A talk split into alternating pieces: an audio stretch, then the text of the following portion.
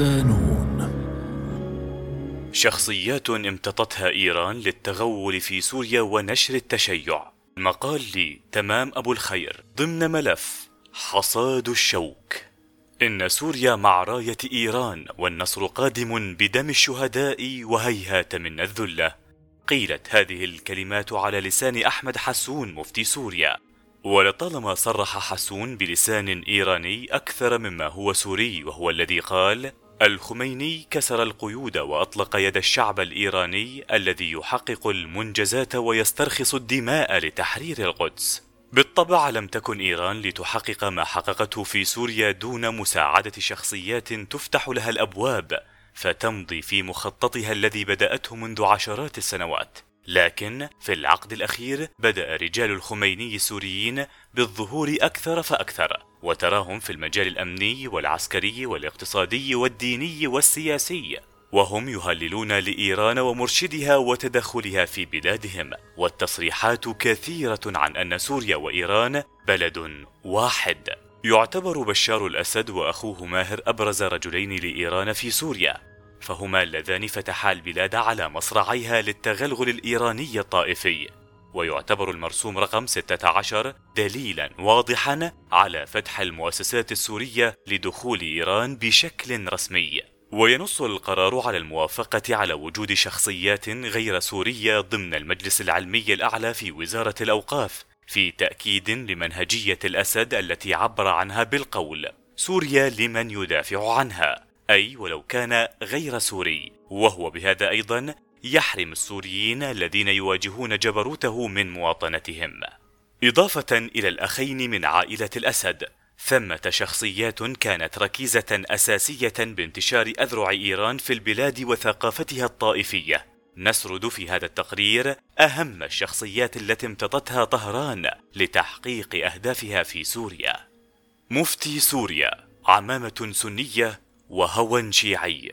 لا يفوت أحمد حسون فرصة لكيل المدح لإيران وقيادتها وثورتها. حسون الذي يجلس على كرسي الافتاء لدى نظام الأسد يحمل إجازة جامعية في اللغة العربية ودكتوراه بالفقه الشافعي من الأزهر الشريف، كما أنه مفتي لحلب قبل أن يصبح مفتيا لسوريا خلفا للراحل أحمد كافتارو. عمل أحمد حسون منذ بداية الثورة السورية على التحريض ضد المتظاهرين والثائرين السوريين، وهو صاحب الفتوى التي طالب فيها قوات النظام بقصف أحياء المدنيين في حلب بعيد استهداف الأحياء المسيحية في المدينة الخاضعة لسيطرة قوات النظام عشية عيد الفصح عام ألفين وثلاثة عشر. يعد نشاط أحمد حسون الحالي في العاصمة دمشق مثيرا للجدل، إذ تثير تحركاته الاقتصادية مع ذراع إيران في المدينة الجدل، وذلك بغية التسهيل لإيران بإحداث تغيير ديموغرافي ونشر التشيع. وصدرت تقارير توثق أن حسون عمل شريكا مع الملحق الثقافي الإيراني في حلب آية الله عبد الصاحب الموسوي في معظم الفعاليات الدينية والاقتصادية. وسهل أحمد حسون للملحق الثقافي الإيراني إقامة نشاطاته، كما ساهم بتقوية دور إيران في حلب من خلال منصبه الرسمي، ويعمل مع الإيرانيين لتسهيل الأمور وزرع المقامات. وأبرز ما يدل على ذلك الفعاليات التي يقيمها الشيعة في مرقد المشهد ومدينتي نبل والزهراء. ومنذ سنوات بعيدة يتهم أحمد حسون بأنه أصبح شيعياً، لكنه نفى هذه التهمة عنه. وقدم حسون أوراق اعتماده الأولى سفيرا للتشيع في سوريا بخطب شهيرة في جامع الروضة بحلب الذي كان إمامه وخطيبه، فأقر في تلك الخطب روايات وسرديات الشيعة الاثني عشرية، وقرع على فقهاء وعلماء المسلمين السنة رواياتهم.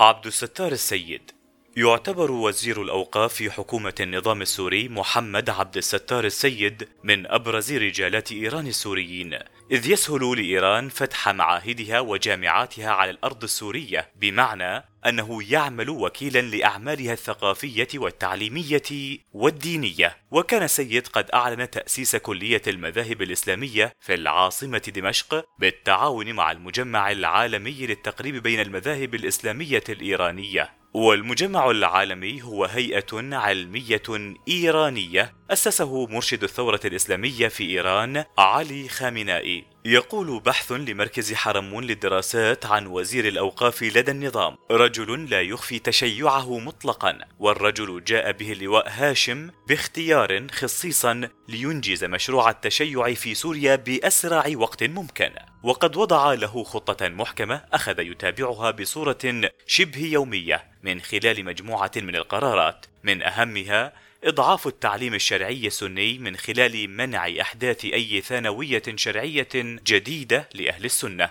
يضيف البحث أن من المقررات التي يتابعها السيد في إطار تشييع سوريا منع تمويل الثانويات الشرعية عن طريق الوزارة، ومنع قبول الطلبة العرب والأجانب في مؤسسات التعليم الديني السني، إضافة لمنع أي تمويل خارجي للتعليم الشرعي من الجاليات السورية أو العرب أو المسلمين، وفك الارتباط بين المعاهد والثانويات الشرعية والجمعيات الخيرية التي كانت تقوم بالتمويل، ومنع منتسبي الأوقاف والمدرسين والعلماء من أن يكونوا أعضاء مجلس إدارة الجمعيات. كما أنه كان وراء الموافقة على تأسيس العديد من المعاهد الشرعية على المذهب الشيعي، وجامعة بلاد الشام التي تعد جامعة يتقاسمها السنة والشيعة وتضم معهد الفتح الإسلامي ومعهد كافتارو ومعهد رقية الشيعي. عبد الله نظام: يشغل عبد الله نظام منصب رئاسة الجمعية المحسنية في دمشق، وهو من المراجع الشيعية في حي الأمين بدمشق، كما تورد التقارير أنه المسؤول الأبرز عن المتشيعين في سوريا، ويعد راعيا للجامعات والمراكز الشيعية في المناطق السورية المختلفة. وتطورت الحال بالمعمم نظام إلى أن يستخدم سلطته الدينية للوساطة العقارية مع رجال الأعمال الإيرانيين، فيعمل على إقناع سكان من العاصمة دمشق من أجل بيع ممتلكاتهم لمصالح إيرانية. يعرف عبد الله نظام بأنه وكيل أعمال الخامنئي في سوريا،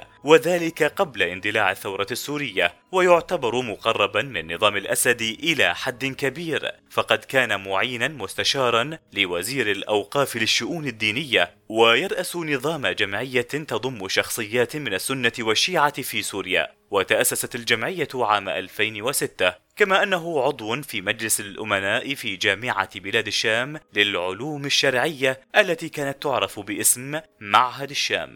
قام نظام ببناء مجمع السيدة فاطمة في حي الأمين بدمشق، ترك العمل في المجال الهندسي وذهب إلى إيران ليتفرغ للدراسة في الحوزات، وبعد سنوات عاد إلى دمشق معمما ووكيلا للخامنئي في سوريا. ووفقا لصحيفة زمان الوصل فإن أحدى الوثائق المخابراتية قيام نظام بتشكيل هيئة شيعية سماها هيئة علماء أهل البيت، وضع عبد الله نظام على رئاستها بوصفه رئيسا للطائفة في دمشق.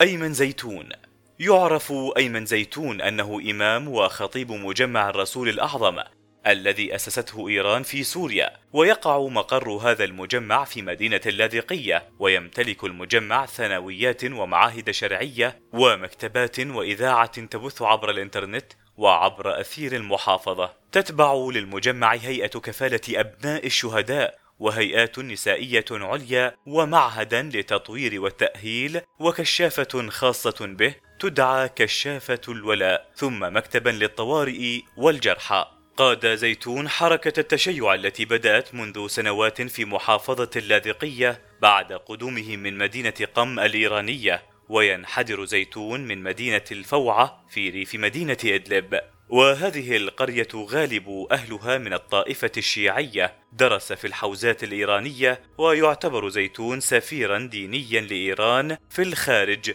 لما له من مكانة بين شيوخ مدينة قم. نبيل الحلباوي هو إمام مسجد السيدة رقية، ويعد من أهم الشخصيات الشيعية البارزة في سوريا، وتربطه مصاهرة بعائلة الأسد، ويعد الحلباوي عضوا مهما في الهيئة العليا للمجمع العالمي لأهل البيت، وهي مؤسسة دينية إيرانية ولها نشاطات في محافظات عدة في نشر المذاهب الشيعية والتنسيق مع رجال أعمال من أجل إحداث تغييرات ديمغرافية من خلال إقناع المواطنين ببيع العقارات إلى الإيرانيين.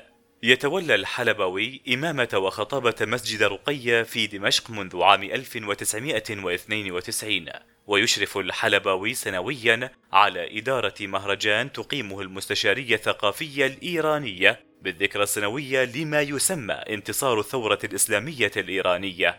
يعتبر الحلباوي أن تدخل إيران إلى جانب النظام السوري زاد من إقبال حشود الشيعة إلى مقام السيدة رقية بعدما سماها سنوات طويلة من المعاناة. محمود عكام. يعد محمود عكام خطيب مسجد التوحيد في حلب وأستاذ في جامعتها. يقول عنه الشيخ معين البطين في كتابه الاحتلال الإيراني لسوريا: يختلف الكثير في حقيقة انتمائه وهل تشيع فعلا أم لا، لكن مساهمته الكبرى في دعم مخطط إيران كانت بقيامه بأداء صلاة الغائب على الإمام الخميني بعد وفاته في حلب، ويعد هذا الفعل إشادة واضحة بمنزلة الخميني وترويجا له ولمخططه. يذكر أن عكام من أهم شيوخ السلطة الذين حاربوا الثورة السورية وتحالفوا مع ميليشيات النظام، ويعرف بمطالبته شباب المدينة بالالتحاق بخدمة العلم والتطوع في الجيش السوري، مشيرا إلى أنه تكليف وواجب ديني ووطني واجتماعي وأخلاقي، داعيا جميع المكلفين إلى تلبية نداء الواجب لحماية الوطن. إضافة إلى هذه الشخصيات آنفة الذكر، يوجد أيضا رجال في النظام السوري تابعين بشكل مباشر لإيران، نسردهم سريعا وفقا لما جاء في بحث أجراه مركز حرمون.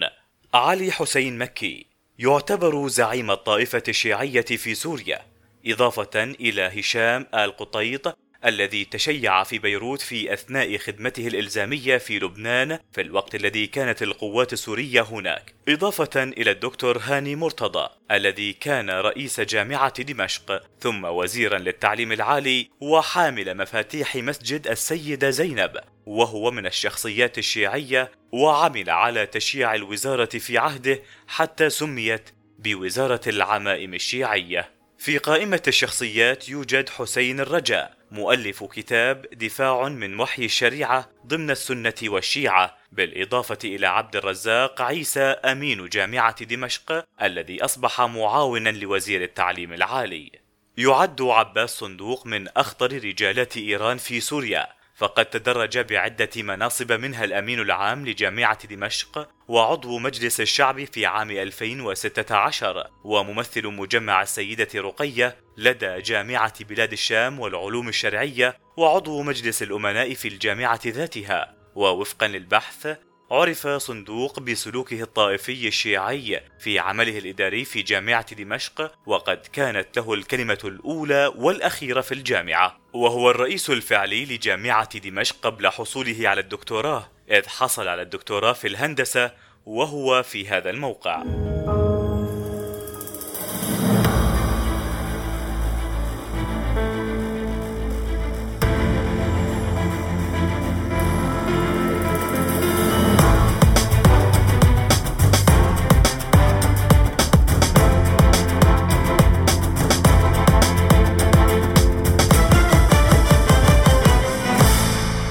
صدى نون.